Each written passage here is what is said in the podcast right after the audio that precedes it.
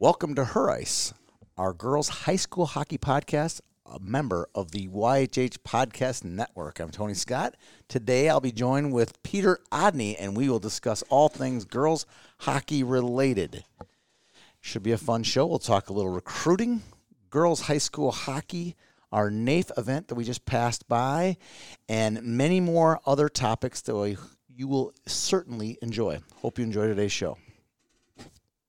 Used to keep it cool, used to be a fool, all about the bounce in my step. Watch it on the news, what you gonna do? I could hit refresh and forget. Used to keep it cool.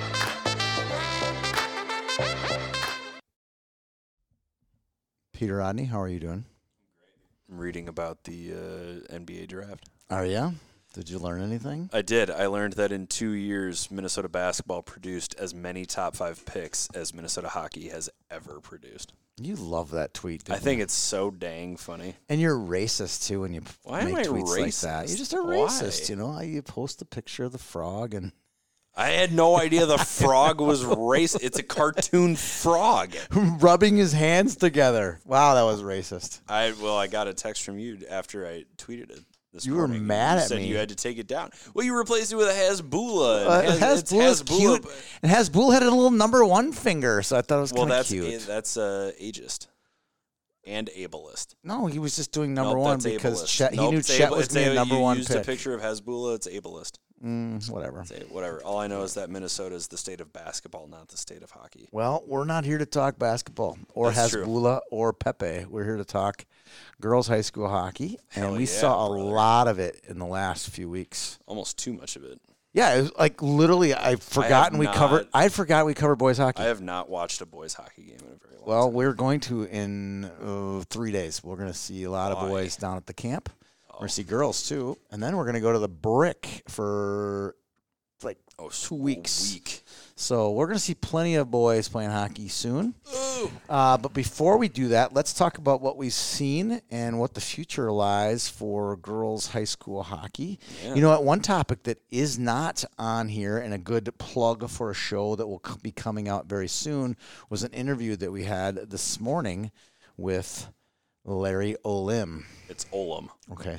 Olimb. Not sure. Crossing grandma. No, I'm not either. I'm not crossing grandma. What did you think of that that hour and a half we met with him today? I thought it was awesome. I liked him a lot. I thought he had some really good insights on what it was like growing up in Warroad, and obviously anyone who grows up in a place like Warroad has good stories, and he had good stories. And I thought it was a good balance between him telling stories of his childhood and answering questions. So yeah. I'd be curious to see what he does. He's walking into a team with a ton of talent. And a lot of expectations, too. A lot of expectation. Finishing third last year. They should be another Final Four team. Oh, I think so. This upcoming season. They should probably go to the state championship game. If everything shakes out the way that it's lined up to. Yeah. Isla Rice camp is gone. That hurts. Yep. And Kylie Nickham is gone, so that hurts, too. But call her Kylie? I think it's Kaylee. I don't know. I can never tell. When there's an I in there, I always get nervous between Kylie and... It's probably Kaylee. Kaylee. I think it's Kaylee. Okay. Well, let's go back to what seems like months ago, but it was only 10, 12 days ago. The U18 Worlds in Madison, Wisconsin. You and I collectively saw Canada play the U.S. on the Thursday leading up to the tournaments in a friendly. Yep. And I think we did a show about it, kind of a preview. Okay. And then a week later, I was in Madison for the game one, the 7-0 drubbing by the Americans in Madison. And then 4 days later, on Monday night, you saw the Canadians come back and whip the Americans 3-2. They didn't whip the Americans. Well, they won 3-2, and they were up 3-0. They didn't whip the Americans. Whatever. Let's do some thoughts on it. I thought we had some good takes, but we basically just got a taste of the American and Canadians up in Blaine. But I think we have a much better after watching. I think I watched every American game, at least a period of every American game. Some of them got a little boring between me and you. Yep. And then I saw the Canadian 7-0 game, and then you saw the semis and the championship. Let's do some chitter chatter about that. Can we talk about the Americans losing after winning 7-0, or is that like a taboo topic to bring up? We should talk about it. I mean, I don't think anyone else does. Like, everybody else has talked about it. You can't ignore the fact that on a publication lost. Or a podcast. Have you heard any podcasts that talked about how the Americans beat the Canadians 7-0 and then end up losing in the championship? Wow, you said everything except for choke. I didn't say that. I would never say that. That would be bad, you know? Well, all I'll say we would be considered anti-girls hockey if we said that, so we won't say that. I'm not anti-girls hockey. I thought the Canadians thoroughly outplayed the Americans, though. The Canadians wanted it more. I mean, I sat on the glass for the entire game, and I got a primo view of what was going on the ice. The Canadians wanted it. They went 1-2 in pool play. They were shut out. They lost to Finland for the first time in tournament history. And quite frankly, as Canada, they were embarrassed after pool play. Yeah. They went 1-2. They had to play a play-in game for, I think the first time ever they had to play like a quarterfinal matchup. So they were pissed, and the Canadians came into the game after facing some adversity, which the United States faced zero going into the semifinals against Sweden, and Canada wanted it more. They were buzzing the U.S. net. They were scrapping for rebounds. They were throwing their hips and shoulders around, and I thought they played harder. Did winning 7-0 hurt the Americans? Pool play hurt the Americans in general. They outscored their pool play opponents 21-2? 18-1. 18, okay, I was like, yeah. 18-1.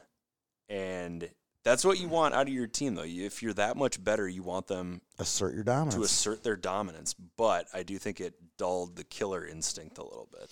I agree with that. And I thought Sweden in the semifinal round, I fell in love with that. They took it to them. They punched him right in the mouth right away. There was no fear on that bench from the Swedish team. And Mira Jungåker, I've told everybody this that I've discussed the game with. She was my favorite player in the entire tournament. I thought she was the best leader in the entire tournament. Well, what takes away that discussion point? Who is your favorite player? Oh, my favorite player is Mira Jungåker. Okay, no. Right.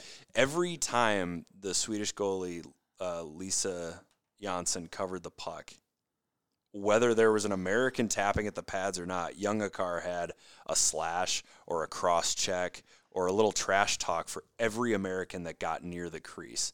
And I loved it because on paper, when you don't match up with a team, you have to find some way. Sounds like she needs a therapist. Why would she need a therapist? She seems to have gotten all of her aggression out during the game. I'm kidding. But I thought Sweden played I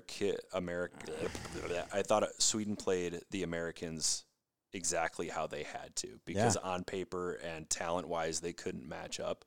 So they turned it into a slugfest. Good for them. What are you going to do? Are you going to not? It's kind of like a team that's down by 2 goals late in the game, and they opt not to pull the goalie so that they can lose 3-1 instead of 4-1. Right. Sweden said screw it, and they went guts out for all 3 periods. The Finns ended up winning the bronze, though, didn't they? They did. I think that was a bit of an emotional hangover for Sweden. They were beat up after that game.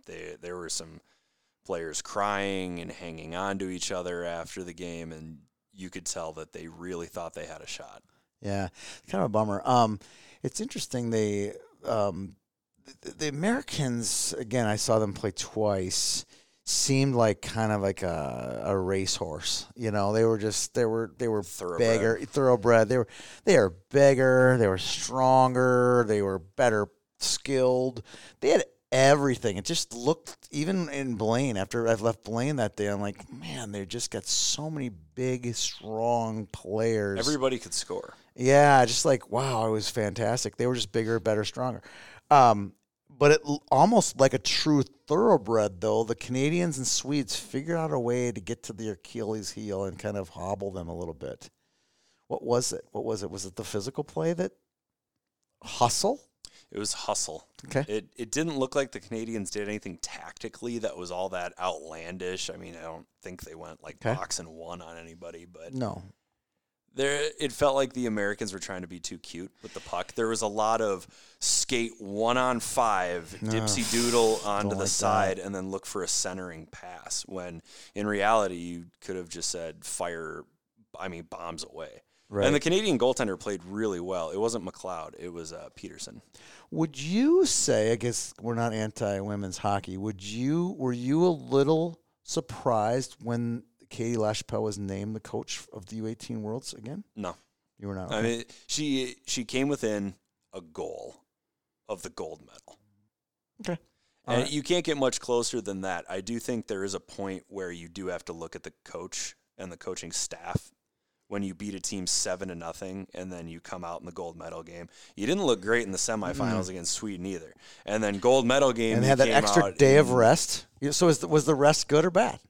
I would say bad. I would too. If I'm in a tournament like that, and you're hot, I want to keep going. If right? I'm in a tournament like that, I want to play every day. I do not want any off days. They did their best to mitigate distractions. I met with Dave Bergen on their off day, and he said, this is the first day we get to see Danny of the entire week that we've been down here.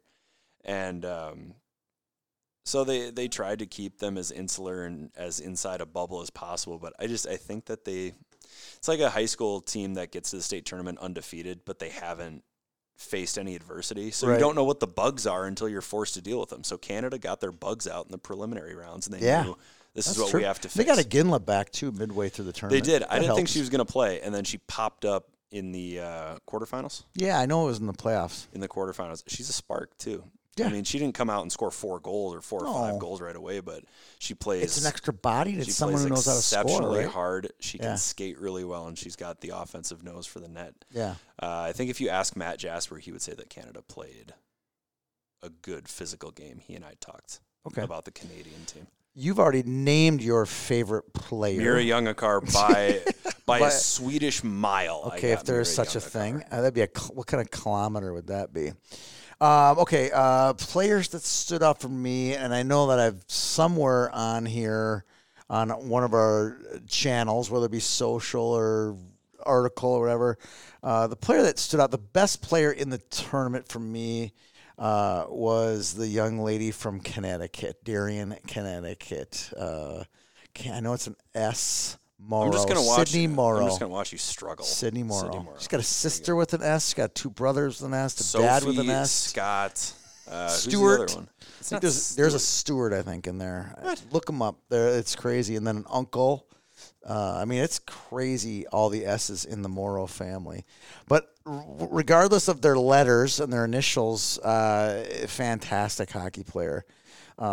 Skilled, can see the ice, crazy how good she is. And now she goes into the national championship team in Ohio State. I have very good things to say about her. If I left that tournament and saw her play 2 games and then watched her on TV a couple other times, that's the only girl/woman I could say is a lock to be an Olympian. The rest of them, I could see Layla Edwards being an Olympian. After that, maybe Maddie Kaiser. I thought Maddie was probably the 3rd most important player on that team. No Sims? No love for Kirsten Sims. Okay, I have some negativity to the top line. Okay, ooh, can't do negative, but I'll try. Ooh. I thought the top line of Janicki, Sims, Edwards was the prettiest. I mean, man, they made pretty goals, they made pretty plays, but when it mattered in the semis and the championship, we didn't get a lot of production out of that top line. Nope. Okay. Claire Enright. Yeah, right?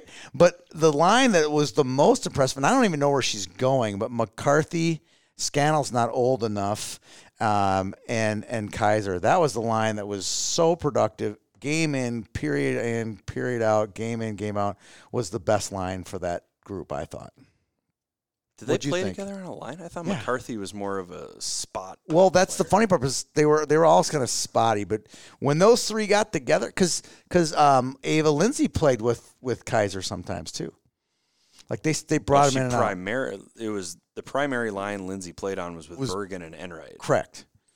You know who got a lot of play time? But the goal that Lindsay scored in the 7-0 game was with a feed from Madison Kaiser. So the Lions, because they had 13 forwards, the top line never changed. The Biederman, St. Martin got tossed around on a few different lines. Gorbatenko. They got kind of got tossed around a little bit. Yeah. But and at the end of the day, Sydney Morrow, numero uno for me. That's no country bias. That was just flat out, never made a bad play, super smart, could do it all. Oh, I thought she was great. I mean, if I had to pick another favorite player, it would probably be Mari Peterson, the goaltender from Team Canada. Yeah, yeah. She was good. It was funny. We made all those players to watch videos on Instagram and TikTok. Mm-hmm. Every one of them sent us a DM saying thank you for making those videos. Oh, every one of them. It was awesome. Sweet. And I got one of my best pictures of all time when I was down there. Not that I have anything to do with this show or this tournament, but the Maddie Kaiser celebration pick in front of the net was still one of my all-time favorites. I don't remember that one. That picture? Oh, yeah, well, I do. It's somewhere. It's fantastic. The camera did an awesome job. All I did was pull the trigger and stand in the corner. That's how it always goes, though, right? It's fantastic. So, it was a good experience. Foreign players, let's hear it. This is your department. You love pronouncing these last names, and you saw them all play multiple times. Who are some foreign players that kind of jumped out at you? Amelia Kirkko, the goaltender from Finland. Yeah, she was all-tournament team. I thought she was their best player. It's so funny far. What is the Finnish recipe to great goaltending, both male and female? What is it? Discipline. Is it? I don't know. I don't know. Universal health care. I honestly couldn't tell you, but she played great. I thought her numbers were a little... They weren't inflated, but I think that you could have lopped off like 20 of her total shots. Okay. Her numbers were good, though. This is from the blue line, 1-on-5. I'm just trying to get it in on net, but it was counted as a shot. Yes. We I used some Finnish dictionary and communicated with her on Instagram. She sent me Kirko? Thank you. Yeah, she sent me thanks. This is awesome, and I couldn't. So I started responding back to her with Finnish and some basic phrases. It was fun. Yeah, and I don't mean to take anything away from her performance. It was fantastic. Phenomenal. But there were some discrepancies in stats. I was trying to tweet while watching live streams. Yes. And the IIHF website would have one thing. The scoreboard would have another thing. Yes. The TSN broadcast would have another thing. And then by the time the next period started, we were still trying to figure out who got. They changed one of the goals, I think, during the gold medal game 3 times. Yeah. They announced it. It makes it fun for tweeting, doesn't it? Announced it again, and then they announced it again. When Elon Musk takes over Twitter, we're gonna be like, He's not going to though. There's like too many bots or something. I'm kidding. He's being sued right now, I think, for $250,000. Oh wow. Yeah. Okay, so can I pick more foreign players? Sure. Okay. Give me one more. Mira Markström from Team Sweden, best hands in the tournament. Okay. So. By far. And then Adela Sapovalova. That's the one from Czechia. Czechia. Yeah, she and I did a couple DMs too. It was fun. Just like I did it all. I communicated with her in Czechia. Sapovalova. Yeah, and she's good. Last one, Nicole Hall from Sweden. Yep. I thought she was a stud. Good. Okay. Before we two more topics on 18s, Minnesota players. I already gave you mine. I thought Madison Kaiser was. Besides Sydney Morrow, was the best player on the ice. Every time she on the ice, she was her best. You know, that was. I think she played better on a world stage against best players than she did during her senior season at Holy Family. I'm dropping that for you right there. That's how good I thought she was. Totally different. And I don't think she was bad at Holy Family. I just thought she was in a completely different gear. Brad Frost was down there going, I can't wait till she gets to campus. The lone Gopher commit on the roster, isn't she? I think she's the lone Gopher. No. Eight Wisconsin Badgers. There was one more, wasn't there? I think it was just Kaiser. Oh, Ava Lindsay. Oh, yeah. So 2. Yeah. So 2. So you're telling me I got to pick a Minnesota player? That was part of the reason we went down there, because there was 8 Minnesotans. If there were 0 Minnesotans, I don't think we would have made the trip. I think we would have, just because the tournament will never be as close. True, but it helped that there were 8 Minnesotans. And then the Gazdic. Is she part of the 8? Yeah, I count her as part of the 8. So do I. If you're she plays at Gentry Academy. If you're a Minnesota product, we cover you. Yep. I thought Emma Peschel had a good weekend. She was on the top power play unit. If she would have connected, I think she hit 2 posts. Yeah. 2 or 3 over the course of the weekend. She could have made a run for best defender if she would have gotten those goals. She just didn't have the numbers. Right. I thought Gazdic, her game translated really well to the international level. So did I. She can bang some bodies. So you like the D? She's so strong. You liked our D. I thought the forwards were good. I think Bergen and Enright really got their chance to shine on the penalty kill. Yeah. I think Danny Bergen was out there for almost every penalty killing shift. I think she was out there. I think if the tournament would have lasted another 3 or 4 days, Claire Enright would have maybe moved up to the second line. Just the way she was playing against Canada. Once she got her goal, it was like a totally different player. That's true. But, that's true. You know, I think it was refreshing, and some people might disagree with this, especially the players themselves. I thought it was refreshing to see players that are from Minnesota that we assume are the best of the best of the best of the best of the best. I thought it was refreshing to see them in different roles. Yeah. Because they're not going to step on their college campuses next year and immediately be line 1, PP1, PK1. Sure, so tough pill to swallow for them, I'm sure. And to watch Lindsay and Bergen and Enright play together on a third line. Fourth line sometimes. Third line, fourth line. Yeah. But you have to get used to playing in different situations. So I think it was good for the players, and it was fun to see some girls that we normally don't. Last but not least, you were at the Andover Edina game 2020 when Andover won their first state title, I believe. Yes, yeah, close to a full bowl. You know, crazy, right? That's to me. As I watch and follow, I'm in my young stage of following all of this stuff pretty intently. That to me struck me as a great atmosphere and a great environment. Sold out Laban, America, Canada was as good or better. Was it sold out for your game? Oh yeah. Okay. It was sold out for the gold medal game. Yours was sold out 3-4 hours in advance. Yeah, I sat down in the last seat on the bleachers near the locker room hallway, and I thought there's no way that there will be enough people where I'll have to move. Sure enough, I got bumped. Did you?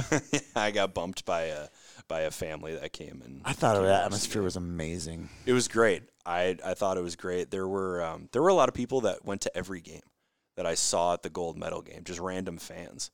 Yeah. So I think people made a weekend of it. I think a lot of families made it kind of a trip and a destination, but a sold-out Laban.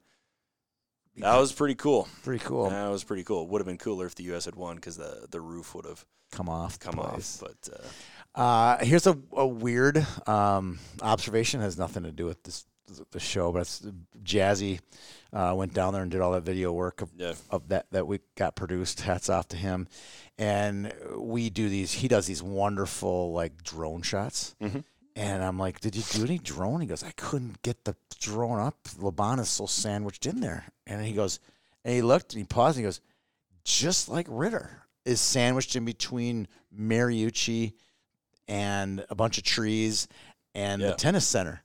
He goes, I go, isn't that weird? So is Laban. They're just kind of, these two schools did amazing things to get women's only facilities, beautiful women's only facilities. But in order to do it, they had to wedge these things into these old campuses and these old pieces of real estate, if you think about it. Yeah. They're very similar. I got an awkward tour of the area around Laban. I took a wrong turn looking for parking the first day I was there, and I went down a non-car sidewalk, and people had to spread out for me, but I got to see the infrastructure. It because it's not just the sheet of ice or the facility. Like you have to have parking around there. So there's a parking garage, and then there's an underground garage, and then there's an empty lot. Street and then parking. I couldn't park on the street the entire time I was down there. I couldn't park on the street. Even going down to the hotel. You should have just Ubered from the hotel. I did the first night. I went down there, couldn't find parking for 35 minutes. I went back to the hotel, got in an Uber, went back to the arena. Rookie. And the day I interviewed Dave Bergen, I took an Uber down to their hotel because they had a farmer's market right next to it. And he said, doesn't look like there's a lot of parking down here. No. I got a walking tour of Madison, Wisconsin. It's good. Beautiful. My wife's from there. I spent a lot of time there, and I got you into a great hotel, didn't I? Oh, they were the best. Yeah. They were the best at the Spring Hill Suites. Flamin' hot Cheetos all over the place. All right, let's move on to the national camp invites. There are three separate national camps of note. You got the U15s, which is the O7s, and the 16s and 17s are separate camps, but they are starting tomorrow. So 16s would be the 06s and the 17s would be the 05s. And then players from all of those camps that we're just talking about will also get a chance to get invited to the U18 development camp July 15th through the 21st. All of these camps are in St. Cloud at St. Cloud State University. And the 18U camps will get eventually get trimmed down from 70, 80 kids to a team for what? Peter, the U18 Worlds. World Championship, which will be held where? In what country? Madison, Wisconsin. Sweden. Good try. Oh. Good try. So it'll be in Sweden this time around. I believe we just got done watching the 21 U18 Worlds, and we'll be doing the 22 U18 Worlds, even though both were played in 2022. Let's talk a little. Which grade do you want? Which age do you want to start with? The 07s, 06s, 05s, U18s. Where I don't have them organized by age. I have the U18 select roster for the Minnesotans chosen for that camp, and then I have the U15 national camps. Okay, that's what I was going to say. Let's start the U15 national camps. You're the only one who has the list in front of you. Yep, I'm just making some notes because Minnesota hockey still organizes these names by community. Yeah. And for our purposes, I'm making that's on the U15s because they're coming technically out of U15 hockey, not high school hockey. Technically, but for my own notes, I'm making little notes next to. All right. So anything jump out at you from that U15 group that just came out of the state camp? No. Nothing jumped out at you? I mean, 5 Andover players, 4 forwards, 1 from the 15A team, and then 4 from the varsity. Who was from the 15A team? Piper Andrews. Okay, that's what I would have thought. 3 from Benilde, Lulu Ruchinski, Kendall Hassler, and Grace Bendixson. Yep, okay. So I think that's the second most. Edina? No, Roseau had 3. Roseau also had 3. Hovda, Jasmine Hovda, Peyton Remick, and Lily Erickson. Yeah. Nice. All from Roseau. You're asking about Edina? Edina had how many? Lorelei Nelson. Anderson. Taylor Gardner. And got to be Anderson's in there. Or maybe. Nope. Where's she from? Did they list her from? She has to be on All there. I've got is Nelson and Gardner. It's got to be an error. You know how many spelling mistakes are on here? Macy Rasmussen does not have an E in her name. Hannah Olson does not have an H on the end of her name. Weird. I remember reading through that and thinking, are these different players? Because Macy Rasmussen does not have an E in her name. All right. It's just misspellings. I did think it was cool to see Ashlyn Hazlitt get selected.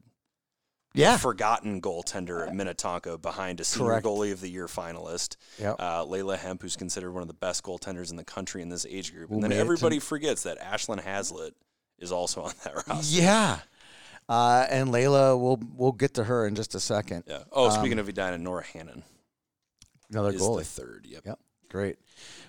So those are the 7, and then obviously the big coup is Jones and Little getting the national camp. So they skip the 15 camp altogether, and they'll go directly, they pass go and go directly to the U18 Worlds, which is really difficult because there's only a handful of those at that young age who make it to that camp.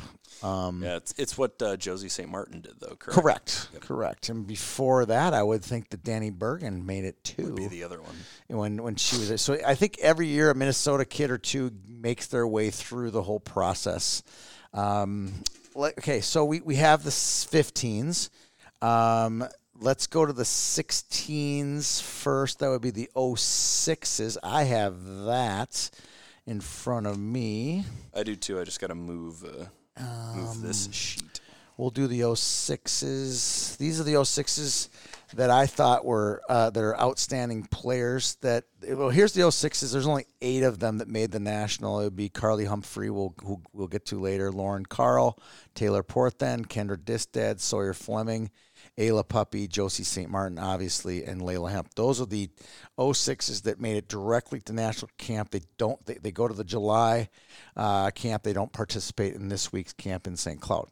And then, obviously, a real nice list of 15 girls. You can go on the website and find those girls who are going to just start camp tomorrow in St. Cloud for the 06s. We'll get to those in a minute. And then on the 05s, a big list of 05s, 13 of them made it. Including St. Thomas commit Ella Housey, Minnesota commit Ellie Kleppinger. No surprise that those two got invited to the national camp. Josie Lang, Kaylin Mum, Sydney Putra, Lindsay Avar, Delaney Fleming. Congratulations to her. Hannah Halverson, Ava Lindsay, obviously. Laura O'Hara, Grace Sedura, Sedona Blair, obviously, because she played in the U18 Worlds, and Genevieve Klein from Shattuck St. Mary. So those 23 girls so far have made it to the national camp. Now, girls that from the 07s, like Mercury Bischoff, I could see her going straight from the U8, U15 camp that ends on July 14th right into the national camp, someone like that from that 07 list, as well as any of the 25 that are in camp this week could also get invites to that U18 camp and make the U18 world team. That would be a stretch when you think there's 73 already invited 76. Nationally, 76 already invited nationally, and now you take some more from the national camp. I'm guessing they're going to make a nice even number, like 85, probably. You know, to be 5 maybe teams of 17. Maybe they'll cut it the other way. Maybe they'll knock it. No, there will be girls from these two, the national camps, that will get an invite to the national camp this week. They will. You could see Michaela Moran. Yeah, might be one. Yeah, we'll get to her later. She had when we talk about NAFE, she was the one that really, I mean, athletically, she's just on a completely different level than people. I mean, she's just she attracts a crowd. Every time Michaela Moran played in NAFE last weekend, there'd be 10 to 12 Division I coaches just going, I can't wait till next year. I can't wait till next year. We'll get to Michaela later in the recruiting. Any thoughts on these lists or the process, and where will we be in this whole process? No. The one thing I would take from this is, can we please all agree on one uniform way to designate how old these players are, instead of going, okay, what year were they in high school? Okay, what's their grad year? Okay, what's their birth year?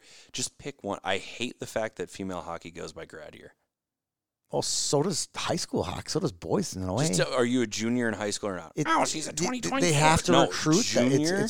It's based on your grad year. That's why if you look at Michaela Moran playing with the 06ers of the U18, you're like, well, there's the best girl right there, right? She's only a freshman in high school going into her sophomore year. She's unrecruitable. Then call her a freshman. That's fine, but sure. I agree. I want to go freshman. They don't play. Season. They don't play. IIHF does not play by their grad year. They go by their birth year. Yeah. And then everybody else looks at everything by grad year. Yep. It's incredibly annoying. I know it is. As for our role in all of this, I don't know, probably make it up to St. Cloud for a day. I think we'll be at National Camp July 15th through the 21st, as I think we will go up there and check that out and see how the... St. Cloud's kind of a day trip. You get up there around 10 o'clock in the morning, you turn back around after the games, go home. Plenty of good hockey up there. Yeah. Okay, so national camp is done. How about what's next on the order? Do we have recruiting next? Yes, 2024 recruiting news. Big news. I made a list of 10 2024s. You love this, don't you? 2024s that I thought would get a phone call. Oh, do you mean juniors in high school? girls that will be juniors in high school. Yep. Here are 10, if you didn't see the tweet, 10 that I thought would get calls or be doing some contacting of one another. Grace Bickett, yes. Kendra Distead, yes. Hannah Graves, yes. Hannah Halverson, yes. Carly Humphrey, who's already had her calls and made her commitment. Congratulations, Carly, yep. on your commitment to the U of M. Kate Kosobud, Kaylin Mum, Ayla Puppy, Josie St. Martin, and Grace Jean. A name that does not appear anywhere on our lists. There you go. Grace Jean has been shut out of these national camps. Now, Josie St. Martin. Do we want to start on this list and kind of go down it? We've already talked about, Carly Humphrey is already committed to the University of Minnesota. We had another commit. She's a 2023. We'll talk about her a little bit maybe in the NAFE discussion as well. Was Riley Bartz from Fargo, North Dakota. I thought she was unbelievable this past weekend playing for the Max Foundation. She committed to St. Thomas, which is no surprise. St. Thomas is putting together a heck of a 2023 class. I would say that rivals any class in the country as far as talent is concerned. Yeah, Riley had 88 points in 26 games last year. Yeah, another kid. Fargo North/South. Another kid that really stood out for me in that, and I think she's a 2023 as well, is Lexi Kirkaby. She played for the Max Foundation. I think she plays D and had like 60. She was like second or third in the state last year for in North Dakota. She played on that Max Foundation team. She was a heck of a player. She's from Grand Forks. I don't know. She's from Jamestown. She's got a blue helmet. That does nothing for me. She's from Jamestown, North Dakota, and I have a sneaking suspicion that she is either the daughter or the niece of my old psychology professor. That's pretty good. Yep. Okay. Let's go through this class. So, First and foremost, defense is a real – this is not a deep class of defenders. Like if you look at the 2025 class with Courtney Little and Mac Jones, Avery Case. Like, I mean, like there's so many good defenders in that 2025 class. It's just unbelievable. Just you can go to Andover and get four great defenders, okay? Mm-hmm. But I don't think this class is really deep. So if you need a D for this specific class, you better jump fast, right? You have Josie Lang, right? Yep. You have Kaylin Mum, right? Grace Bickett, Kate Kosobud. Then it really starts to the talent level starts. I think there's a line in the sand after those girls. Would you agree with that? Or am I missing somebody in that 2024 class? I'm going to read off a few 2024D that I think, who also might see a Division I scholarship coming their way. Okay, it would be Lauren Carl, Taylor Porthan, and there was one more on my list here, Samantha Poole, and maybe even Lauren Goldsworthy or Lily Hunst from Lakeville South. I think those are some other good D, but the ones at the top schools are coming after hard. I've been hearing that Josie Lang's getting a lot of love from Wisconsin. Mm-hmm. I'm hearing a lot of love for Kaylin Mum. I think she's the prized recruit. I think that Grace Bickett would have been the prized, but she was injured last year. Coming off an ACL. So we don't know quite how she's come back from injury yet, but I think she would have the most attention given to her. Kaylin Mum right now, I'm hearing might be a serious lean towards St. Thomas. But that could change because I would guess all of the top-notch teams would be coming after her as well. So we're done with D, right? We're done with D. Class. I got one last note on Bickett, though. We talked about this off-air. Yeah. Her decision is going to be complicated by the fact that she's a very, very good soccer player. Mm-hmm. So what if she decides to play soccer in college? Well, that'll change the recruiting a little bit. What if she wants to do both? What if a school offers more scholarship money to play soccer than they do for hockey? How big of an issue is scholarship money going to be? So, or maybe it's no big deal at all, right? Maybe it's not. Maybe she can. If she could do both, that would be great. Or maybe she decides doing both is more important than playing Division I and decides to go to Bethel or something and play three sports. Right. Here we go. So now the forward class, everyone, immediate, all eyes point to Josie St. Martin. You know, she's the only 06 Minnesota player to play in the U18 Worlds, yep. Right? One of two 06 players one to play. One of the two 06s. Maggie Scannell, the other. Right. I think Scannell's a late 06, too, so she might have to wait another year to get recruited. So St. Martin...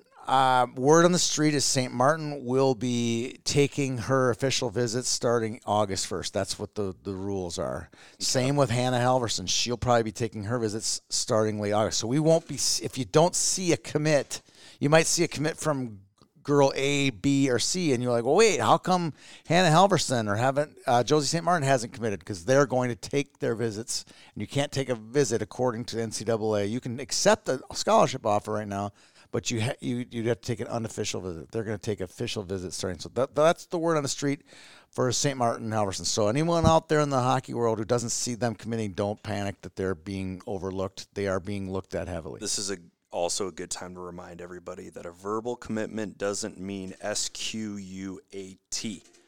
Squat. A verbal commitment does not mean anything. Okay.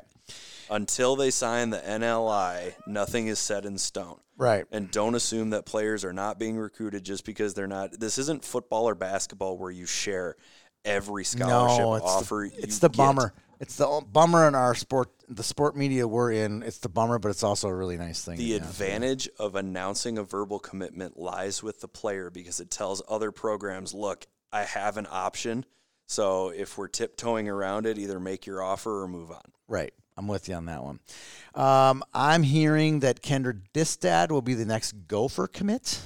Not for sure, but just what I'm hearing. Just what I'm hearing. Just telling you what I'm hearing. Okay. I'm hearing. Let's see. One more. I got one more on here. It's not what the streets are telling me. Okay, street guy. I'm hearing Lindsay Avar might be headed to Columbus, Ohio, but that's not for sure either. But I think that's an interesting and a perfect fit for her. I was going to say it's a good fit for the play style. Perfect fit for her. So I've dropped those dimes there on who's what's hot, what's not out there. And plenty of – I think there's – great value right now at the forwards when you talk about Hannah Graves, Ayla Puppy. These are types of players that are national camp worthy and had great events last weekend, whether they were playing in Braemar or at NAFE. Yep. I'm glad you mentioned Ayla Puppy because this is a good time to shout out Northfield. Northfield as a whole. There were three Northfields on this list, weren't there? Three Northfield players will be participating in the national camp process. Ayla Puppy, Grace McCoshin, or McCoshin, however you say it. I always mess it up. And Josie Grossman. And then you made the point that... Where's Josie Grossman? I don't see her on here. She is right here on the U15. Oh, she's on the U15. On the 07. Oh, she made the 07 national. Yep. And then you left out Isabel Steffs right here. She's from Northfield. Forward. There we go. That's what it says. I'm just reading it right there. How do you spell it? Is it Isabella Steffs, like S-T-E-P-H? Isabel Steffs, Stephes. Like Stevens, but with no N. That doesn't strike me as a Northfield player. Okay, well, maybe apparently she is. Okay. What? And what else gets left out of here is Lauren Goldsworthy, because her dad was the coach at St. Olaf, actually learned the game in Northfield as well. So maybe I was remembering. Was I wrong? No. I was thinking about Isabel Steffs. I was hearkening back to a more innocent time when she played for Faribault High School. There you go. Certainly not the first player to make the move from Faribault to Northfield. Or Northfield to Faribault. I mean, or Northfield to Faribault. Yeah, it's kind of interchangeable down there in the Cannon Valley. Yeah. All right. So we are on the recruiting front pretty much done. I want to just make it clear that the D is such a prized commodity in this class, but I also think there's there's so many good forwards available out there, that we just touched on a little bit. So there's some good ones out there for sure. Next topic. What is that? You want to talk a little bit about NAFE?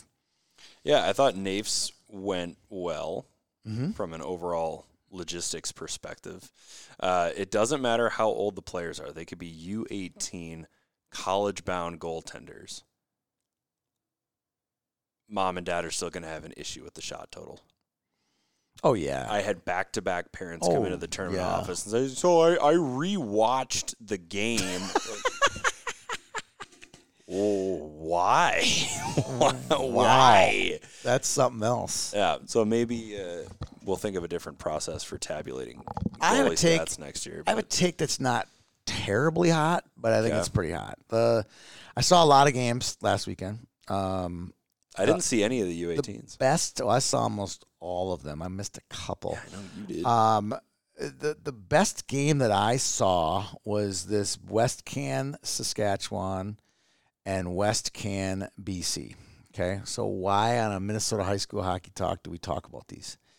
I talk about it because recruiting is such a big deal to us, who gets committed, and I like to compare apples to apples and apples, I'm not, And I saw this game, the championship game, these two teams, Saskatchewan and BC, kind of rolled past everybody, and I mean like by 4 or 5 goals each game. Yep. And they didn't like each other. They were kind of beaking off, as you like to say, in the hallways. They have obviously played a lot against each other in Western Canada. Yeah. They got girls that are playing at the select academies. They had their Delta helmets on. They got their Okanagan helmets on, and it was really good, right? And they played in that tin box over on the Bethel rink, and it was loud. It was entertaining. It was fast. It went to an triple overtime, and then ended up in a shootout. It was highly entertaining. I saw about 7 or 8 Division I programs there: Cornell, New Hampshire, Harvard, Minnesota State. Minnesota State was there. There were a lot of coaches there, but who wasn't there was the most important. I'm like looking at some of these coaches, especially from the local area, that weren't watching these kids. And these players were unbelievable in this game. And like if you're looking for some real dynamic skaters and you're recruiting, you got to be looking at girls like this Danica Maynard from BC. She's unbelievable. So Robin Cook is one of our PA guys. And he This is such a good story. You have no idea what I'm going to say. Yeah, I do. This is not a story. Okay, go ahead. It's not a story. It's a compliment to Robin. He played juniors at a very high level. He played at Bemidji State for 4 years. He's been around talented hockey players for a very long time, both on the ice and on the evaluative side. And I had a list of players that I would approach him with during his championship games because we were trying to figure out best forward, best defender. And he announces them. And best goalie. And he announces them. And we have to get him the name so that he knows who to announce. We hand him the announce. He never once in a million years has said, oh, you're wrong or you're right or I have an opinion. And sometimes he sees a lot more of the players than we do. He has an opinion.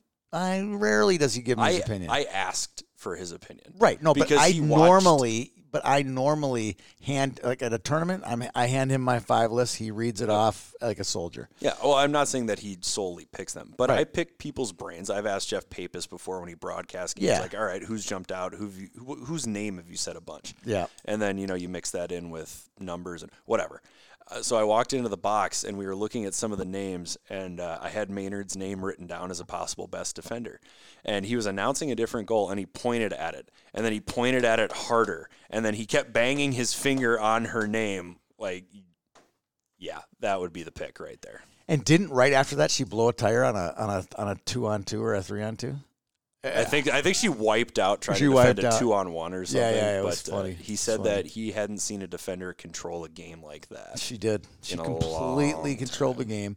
Another girl that stood out to me was Sarah Manis. She's actually from Manitoba but plays in BC. She has a sister, too. Yeah, very, very good. You saw a girl, and interviewed a girl from Saskatchewan. I did. What was her name? Stryker. Zablocki. She has siblings named Storm and Steel. Wow. Yep. There's nothing behind the names. She was my lone minute after interview. She was good. She was a very good player. She was really good. She gave a great interview, too. She is new to the forward position. Yeah. But she's got instincts like nobody's business. I mean, she was jumping pucks. What I loved about her is Larry Olimb this morning was talking about teaching anticipation. Yeah. Zablocki had it in spades. If the D were playing patty cake with the puck at the top of the zone, she's got her left, her non-stick hand was kind of held closer to her body so you couldn't tell what she was doing with it. And then all of a sudden she would spread both her hands, poke the puck away, Because if you're passing the puck back and forth and you see a black glove come out of the... You know what I mean? I'm doing a terrible job of explaining it, but that's why they teach you to, when you're blocking shots in the D zone, you put your glove hand out and your stick out. Right. And she looked like an octopus trying to poke the puck away. I thought she was good. Another one I liked from Saskatchewan was Rachel Pavlov. She had a ton of points. Yep. She just always seemed to have a 3-on-2. Like, you know, like they're always in the right place at the right time. Like, how come Pavlov's got the puck and is racing to a 3-on-2 at all times? This game I could not take my eyes off from about the end of the first period. I came over because I was broadcasting the game after. I'm like, oh, check this out. And I couldn't leave. It was that good a game. If you're a college coach and you missed that game, you should probably go tune into that game on our YouTube page. You'll find 2 or 3 really good players. And 4 or 5 great players in that game. So if you're listening to this, your coach, go watch that game. It's on our YouTube page. I highly suggest it. The talent level in that game was unbelievable. And then you look at a U18 World Championship roster for Team Canada, and you see just how many players are not committed. American coaches might want to start looking north of the border. Yeah, there's some good players there. There's some really good players. I got a chance to – any other NAFE talk? I don't really have anything else. I spent most of my weekend running around putting out fires at the super rink between rinks 1 and 6. I watched a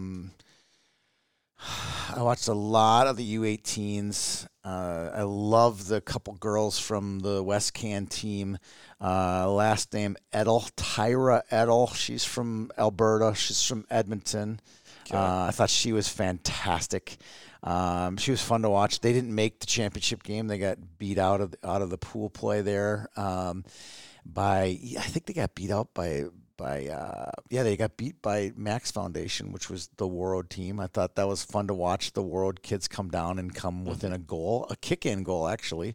They almost kicked one in and would have tied the score. I thought they did. I thought Max Foundation was fantastic in the tournament. You can tell a team that's played together. When they got down, they didn't start crying or give up. They had their coaches. They had their safety nets there. They had their blankies with them, with their coaching staff. That really helps, And I thought that they played really, really well. The 2 additions of Bartz and Kirkaby really makes – if they were to play on that team next year, if they were to move to Warroad, wow, they would be as good as any AA team in the state. Do you think that's a possible? Well, I don't know. Of course, I like to ask those questions to Izzy, but I wouldn't publicly say there. This point of the summer, he probably has no idea. No, but you can bet that some of those Warroad girls were, elbowing Riley Bartz on the bench, going, "Isn't this fun? Isn't this fun to play together, Riley? Isn't this just the best? Yeah. Do you want to get 88 points in 26 games again, playing against?"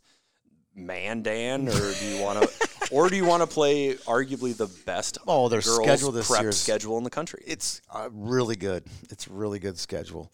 So that would be one takeaway on the West Can girls. I thought even at the U18 level were fantastic.